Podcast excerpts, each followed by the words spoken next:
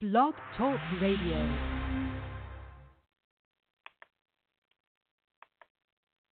Good afternoon and welcome to Across the Arts on Blog Talk Radio. I'm your host, Patrick D. McCoy. Today we have a very special guest as we inaugurate the Conversation Series, a new series featuring inspiring chats with figures in the performing arts and beyond. Today's guest is an important voice in the world of classical music currently the chief classical music critic for the Washington Post, Anne Midgette is a graduate of Yale University. Over her career, she has reviewed opera, music, and art throughout Europe for the Wall Street Journal, Opera News, and other publications. Returning to the United States, she became the first woman to review classical music for the New York Times on a regular basis in 2001. She continued as a classical music critic theater critic and arts writer for the newspaper from 2001 to 2007. In 2008, Midgette landed at the Washington Post as the newspaper's chief classical music critic. Please welcome to the show Anne Midgette. Good morning, Anne.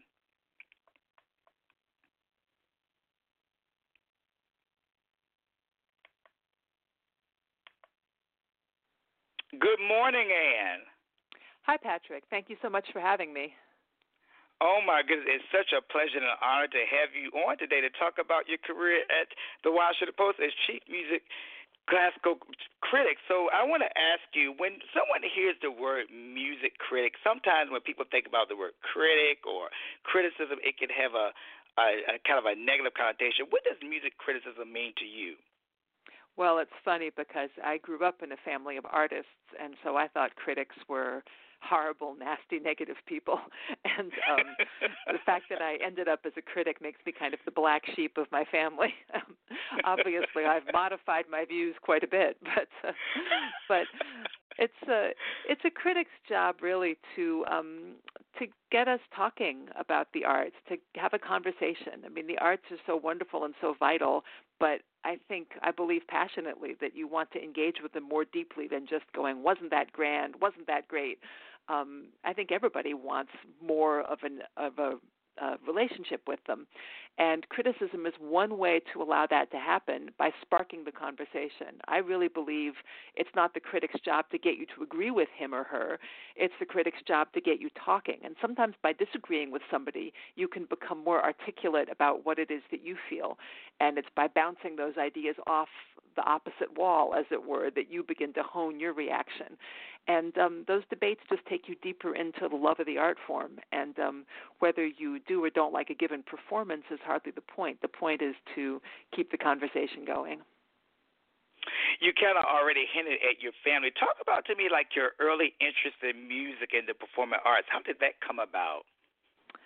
Well, as I said, I grew up in a family of artists. It was kind of bizarre, and I didn't realize how remarkable it was. My father was a painter um, who had an art gallery and had one-man shows in New York. Um, my aunt played first violin with the Milwaukee Symphony Orchestra for decades. Um, my other aunt was married to an opera singer, um, Alan Titus, who was quite well known. He's now retired. Um, another aunt danced with the Paul Taylor Company and then left Paul Taylor to found her own company. Her name is Senta Driver, and she's still very well regarded in choreographic circles.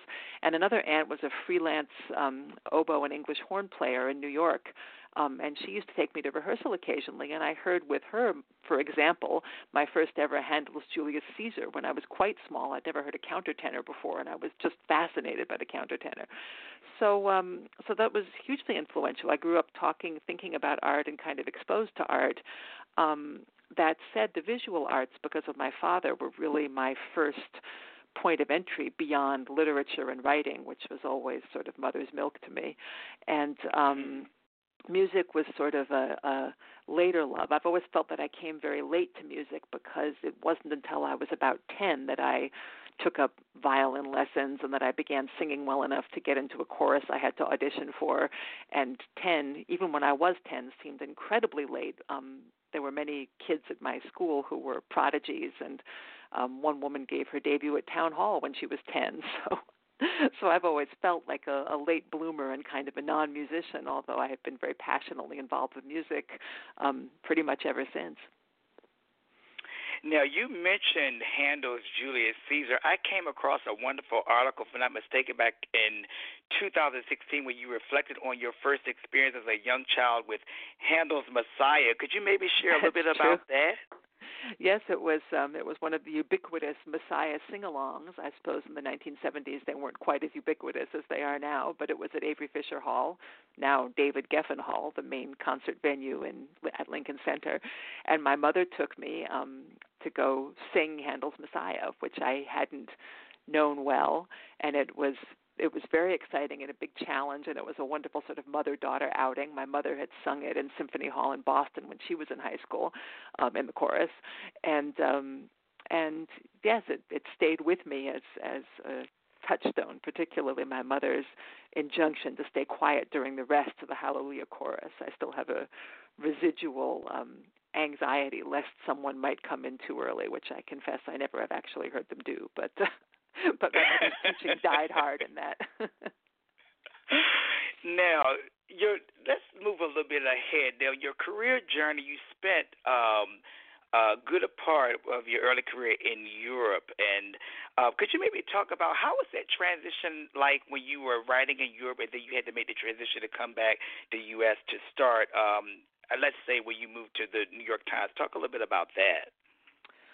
Well, I'd been in Europe for 11 years, and while there, I began um, in journalism. Not, I sort of happened into it. I had gone over to write my novel, and I wrote the novel, and it didn't get published, and various things happened in my life, and I found myself editing a magazine and feeling like a failure, and um, and from that magazine, my journalism career took off as I'd never expected it to, and I found myself writing for Opera News and the Wall Street Journal and traveling around Europe and writing travel guidebooks and going to opera performances in European capitals, and it was really quite amazing. And I I really enjoyed it while I was doing it too. And I didn't. I, I didn't fail to appreciate the opportunities I had. But there came a point when I thought, okay, I could do this for the next 30 years. At the level I'm at, you know, it doesn't get much better than writing for the Wall Street Journal, but there's no mm-hmm. clear career path for me, and I'm traveling all the time, and I, I want to know what the next step is. So I kind of picked up after 11 years and moved back to America, which felt like a huge upheaval and jolt. I had many, many close friends there and a whole life there that I kind of left. And um, I came back to New York and started over, although I was so happy to be back in New York that I didn't doubt that I had made the right decision.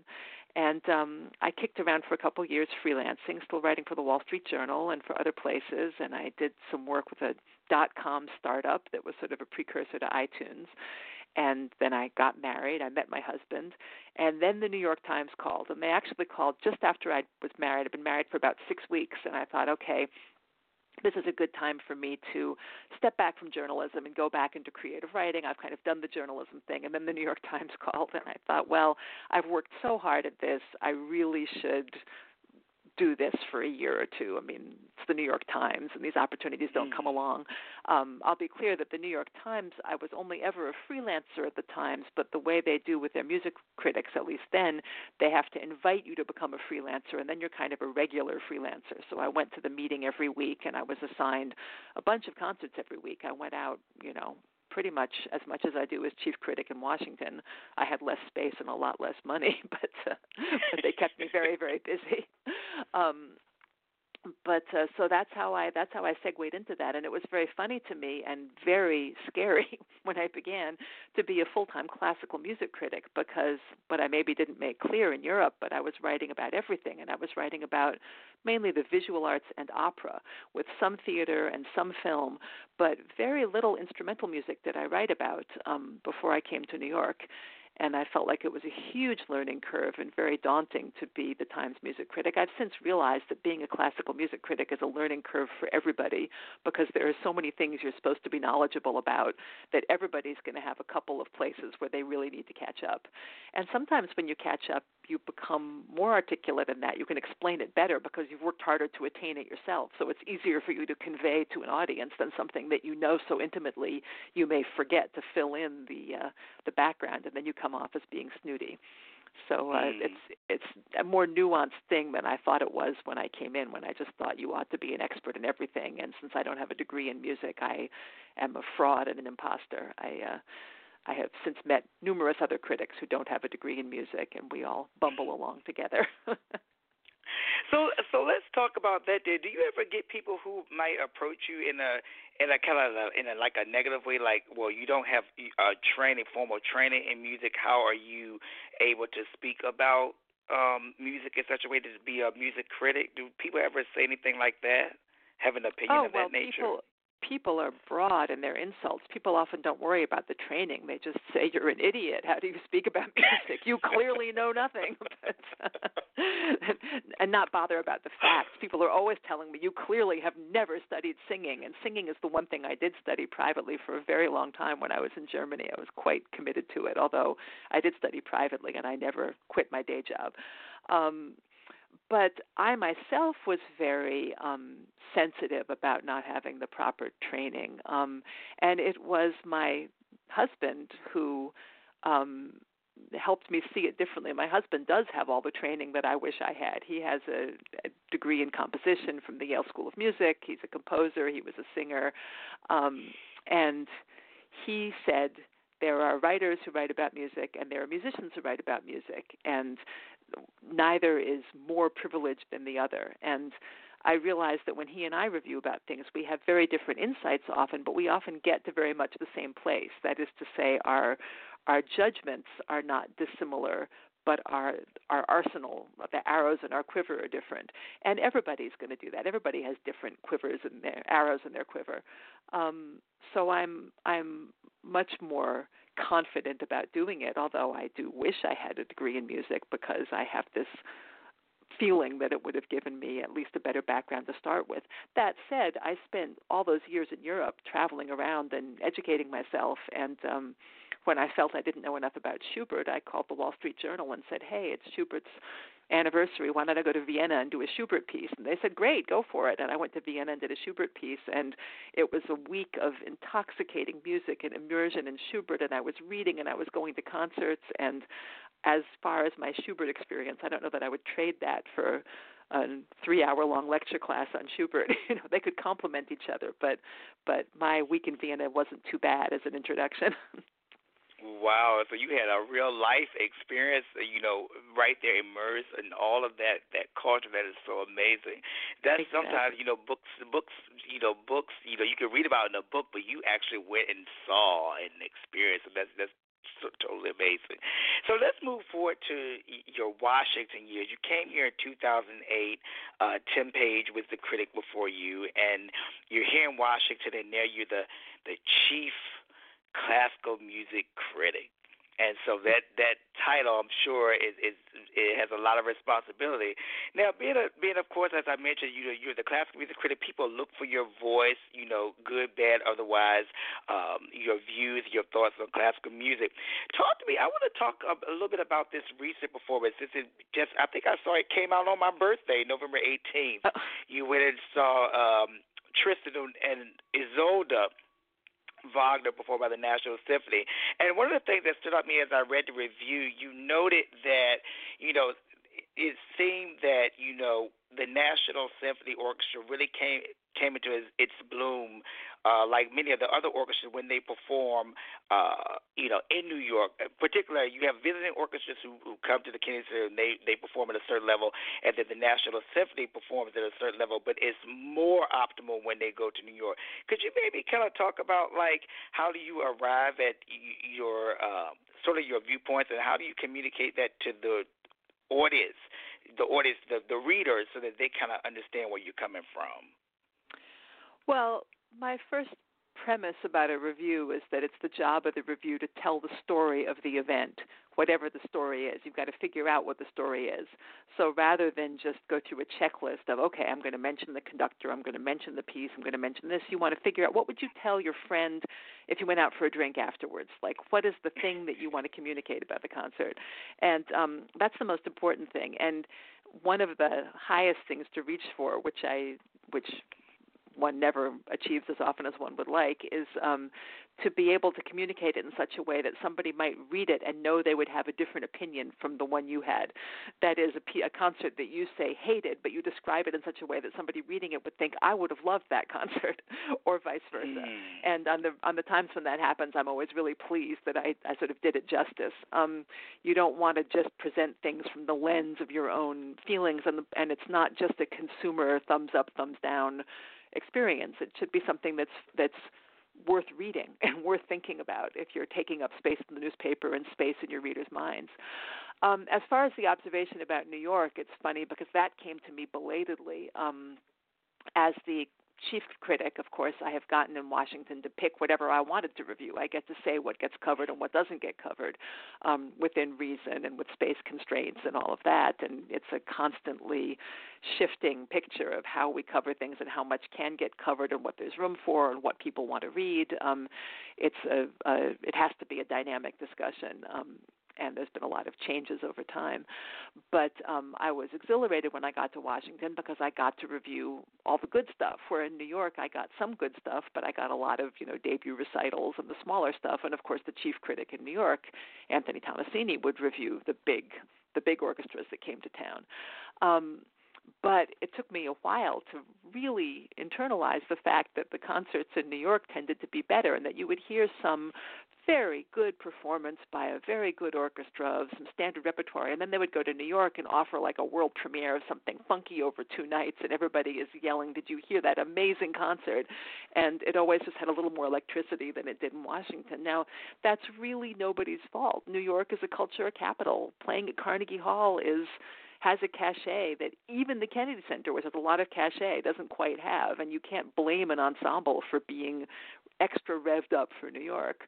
Um, and the same's true for the National Symphony Orchestra. They play at the Kennedy Center all the time, and then they go to New York, and they haven't gotten that many invitations to New York recently, especially not to Lincoln Center when they've been. They've been a couple times to Carnegie Hall since I've been here. I think three times, maybe four times to Carnegie Hall um, in the 11 years I've been here. But Lincoln Center, I haven't seen them play there, and um, they got that because of the reputation and and popularity of their music director Gianandrea Noseda, and um, so it's not surprising they would step up their game a little bit. I was just delighted because I felt that they really stepped up their game, and then Noseda also modified his approach and turned what had not, to me, felt like a successful evening in Washington into a real success in New York. Um, and Noseda is wildly popular in New York in any case, so the, all the preconditions were right. Um, but it was it was one of those nights where I was really happy to have gone to both performances. As I said in the review, seeing the contrast between two performances is always a nice thing and helps you helps one remember oneself that one is not hopelessly jaded as a critic, you know, just hearing the things one expects to hear. Well, that's fascinating that you can have all of that that perspective, and and I hope that the listeners to this interview can really hear that because sometimes when you just see something on the page, it, it's one thing, but just to hear it expressed the way you did there, that that was very important. So thank you so much. Now, recently well, not too recent, but it was recent enough. I had the opportunity to go with a group of friends. We went to the movies, and we saw the Pavarotti documentary. Um, but one of the fascinating things was that the surprise was when we looked at the screen and we saw you. there I was. Your cameo on the big screen. So could you maybe share with the listeners how did you um, have an interest uh, in Luciano Pavarotti's career and maybe talk about how the association came that you would end up writing this book, The King and I? Yeah. Um, I've always been an opera person. Um, opera has been my my real passion ever since I was 17 years old and saw a film of Traviata. I was of course primed because I had this opera singer uncle, so I would go hear him, and so I was exposed to opera from a young age. Um, but opera is really my thing. And when I came to the New York Times, I was kind of the opera person. A lot of classical music critics are much more orchestra instrumental people, and so they didn't have a, a big opera person on staff either, and that was a little bit my role. Um, and it was in my, I think, second year at the New York Times, and uh, my husband. I was sitting in the living room and working at home. I didn't have an office, and my husband comes in and said he just had a call from the publisher of Doubleday Books, and they had wanted to do a Pavarotti book. Um, with Pavarotti's former manager, but the writer had dropped out. But they wanted to do the book, and so they had called my husband, um, who's also a critic and blogger and consultant and composer, as I mentioned before, Greg Sandow, and asked if Greg would be interested. And um, the way I tell it, I, Greg said, "Oh, maybe if I was 20 years younger, I would do it." And I said, "But I am 20 years younger." but uh, in fact, Greg Greg had already said to Steve, "Have you thought about Anne?" Steve Rubin, the publisher of Doubleday, and Steve said he had, and he'd read me in the Times, and um, so they brought me in to talk to Herbert Breslin to see if I could write this book. I was sitting at home minding my own business. I didn't pitch the story. I didn't have a particular thing about Pavarotti, except that a couple of years before I had done a big cover story for Opera News about Pavarotti, and I had tried to get to interview him in Italy, and it took ages because Herbert Breslin, this mercurial manager, scheduled me for a time when he knew Pavarotti was not going to be there, and and it was very complicated. So I had had this sort of interaction with Pavarotti. I had some background on him, and um, and yes, the rest is history. I wrote the book. I was very dubious about writing the book because Breslin was a very um, nefarious character, notorious character, I should say, and um, I wasn't sure if I was going to ruin my reputation forever. But working on the book proved to be a lot of fun, and I still stand by that book.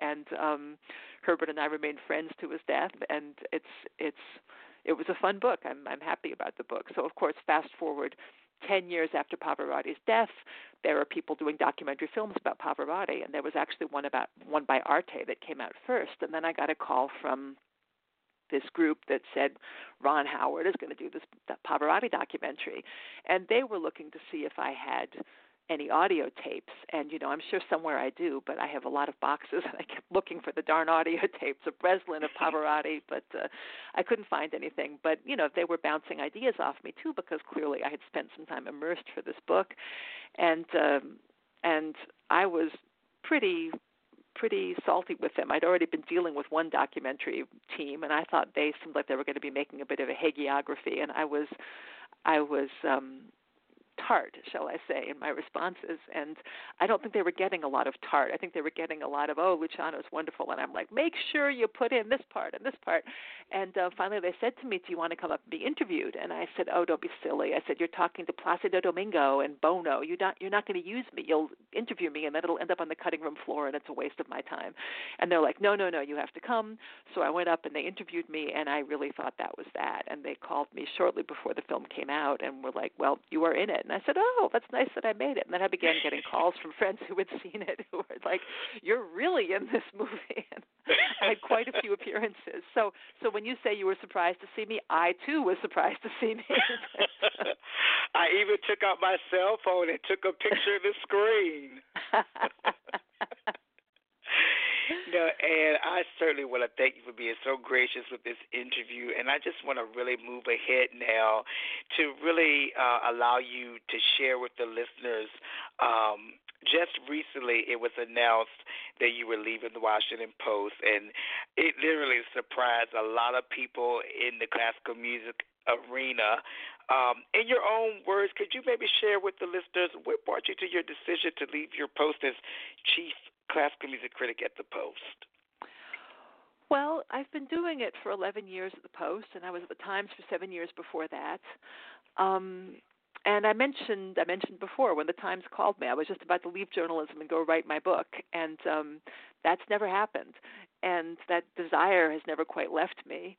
And I reached a point where I thought, you know, if I don't do it, it's never going to happen.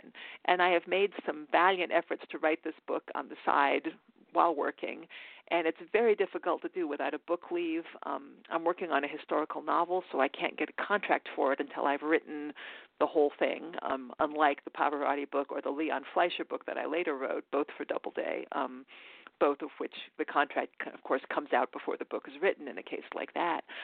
Um, so it's something I've been thinking about doing for a long time, and the moment just became clear. I figured out we figured out a way to make it work for us financially. Obviously, it's a bit of a, a leap of faith, um, but we can we can make it fly for a while. And um, and it was clear to me that that I had had my say that it was time for new voices. 11 years is a long time. I, I don't want to feel stale or stagnant or that I'm not doing my best work or that my work years ago was much better. Um, and I also don't want this to be the only thing I do. I don't want to be 70 years old and sitting on my deathbed kind of regretting that I didn't. I mean, not that 70 is going to die, please. Young 70, but still. um, um, I don't want to be saying I didn't. Uh, I didn't do what I wanted. You know, how funny that I ended my days as a classical music critic. Um, I've really loved this job, and I've poured myself into this job and given it everything. And um that's another reason i think it's time to move on. You you know there's no more i don't have any more to give. I don't have any more reinvention to do. And you have to keep reinventing yourself in a job like this. You know your reader tomorrow doesn't care what you wrote 2 years ago. They don't even care that you covered that artist 2 years ago. Every day has to be fresh and new. And um so i'm really excited to see who my successor will be and how they'll tackle it. It's great news for the field that there's going to be a successor. And um and I have no idea what the timeline is or when one will be named or what they're doing about it, but um, I think it'll be an exciting thing to watch. And uh, and I have a lot of feelings obviously about leaving such a wonderful job and such a wonderful newspaper and it's really been an incredible ride but i have no doubts that i'm doing the right thing for myself and amusingly all of my oldest friends and my husband are like finally finally it's time you did this so people who know me for a long time know that this is something I've always wanted.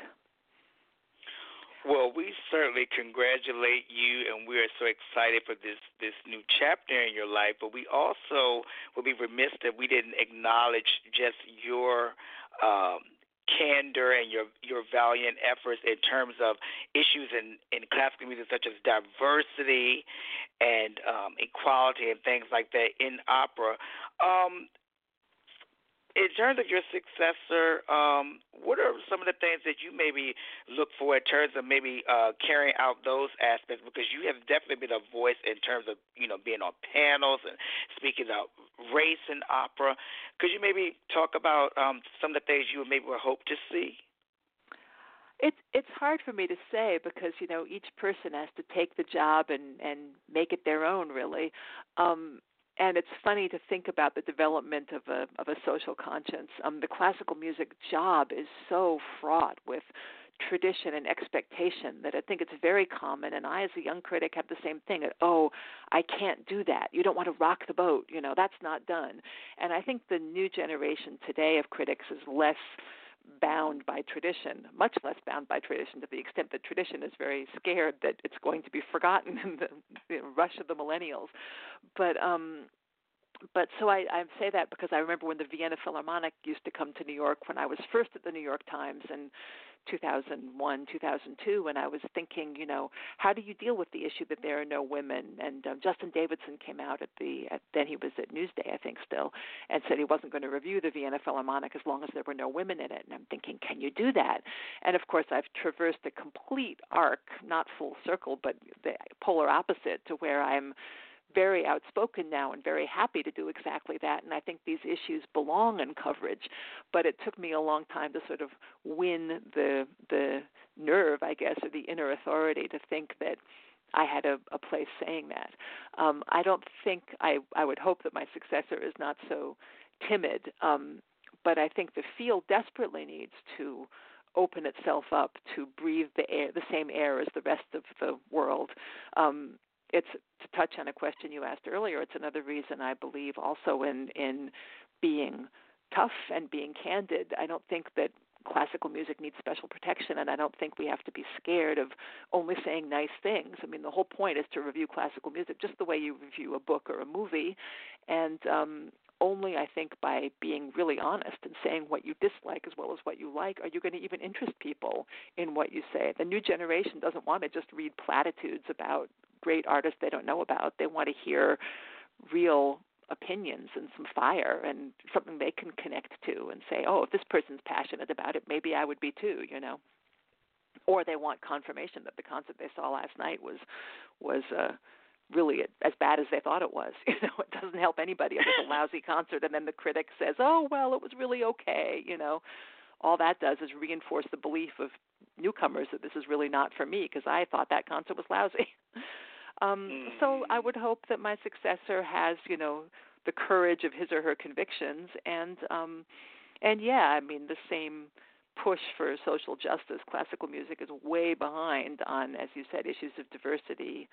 Too, I did. I did together with my colleague Peggy McGlone, who remains the one of the arts reporters at the Post. We did a big piece on Me Too and classical music, and um, my my one undone job is I would have loved to follow that up with a piece on racism in classical music and you know a lot of these questions that people sort of tiptoe around and the whole diversity issue is trumpeted in our field all the time without people actually realizing just how much the field has to change fundamentally to fix that problem. It's not a problem you fix by hiring two people of color and sort of saying, "Look, it's all okay." You have to really look at what you're performing, how you're performing it, what you're presenting, what you're messaging, and who your leaders are.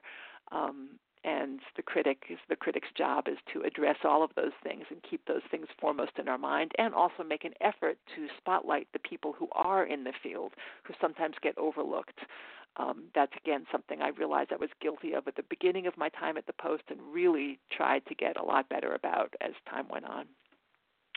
And thank you so much. It's been a true joy to have you on today for this uh, installment of the Conversation series, and we certainly wish you the best in all of your endeavors. And thank you so much for your your voice in classical music. Well, thank you for having me, Patrick. It's a pleasure to be on here. I always enjoy you talking to you. Day. You Thank too. you so much. Again, this has been Across the Arts with Patrick D. McCoy. We've been speaking with Chief Classical Music Critic of the Washington Post, Anne Midgette. Have a great day.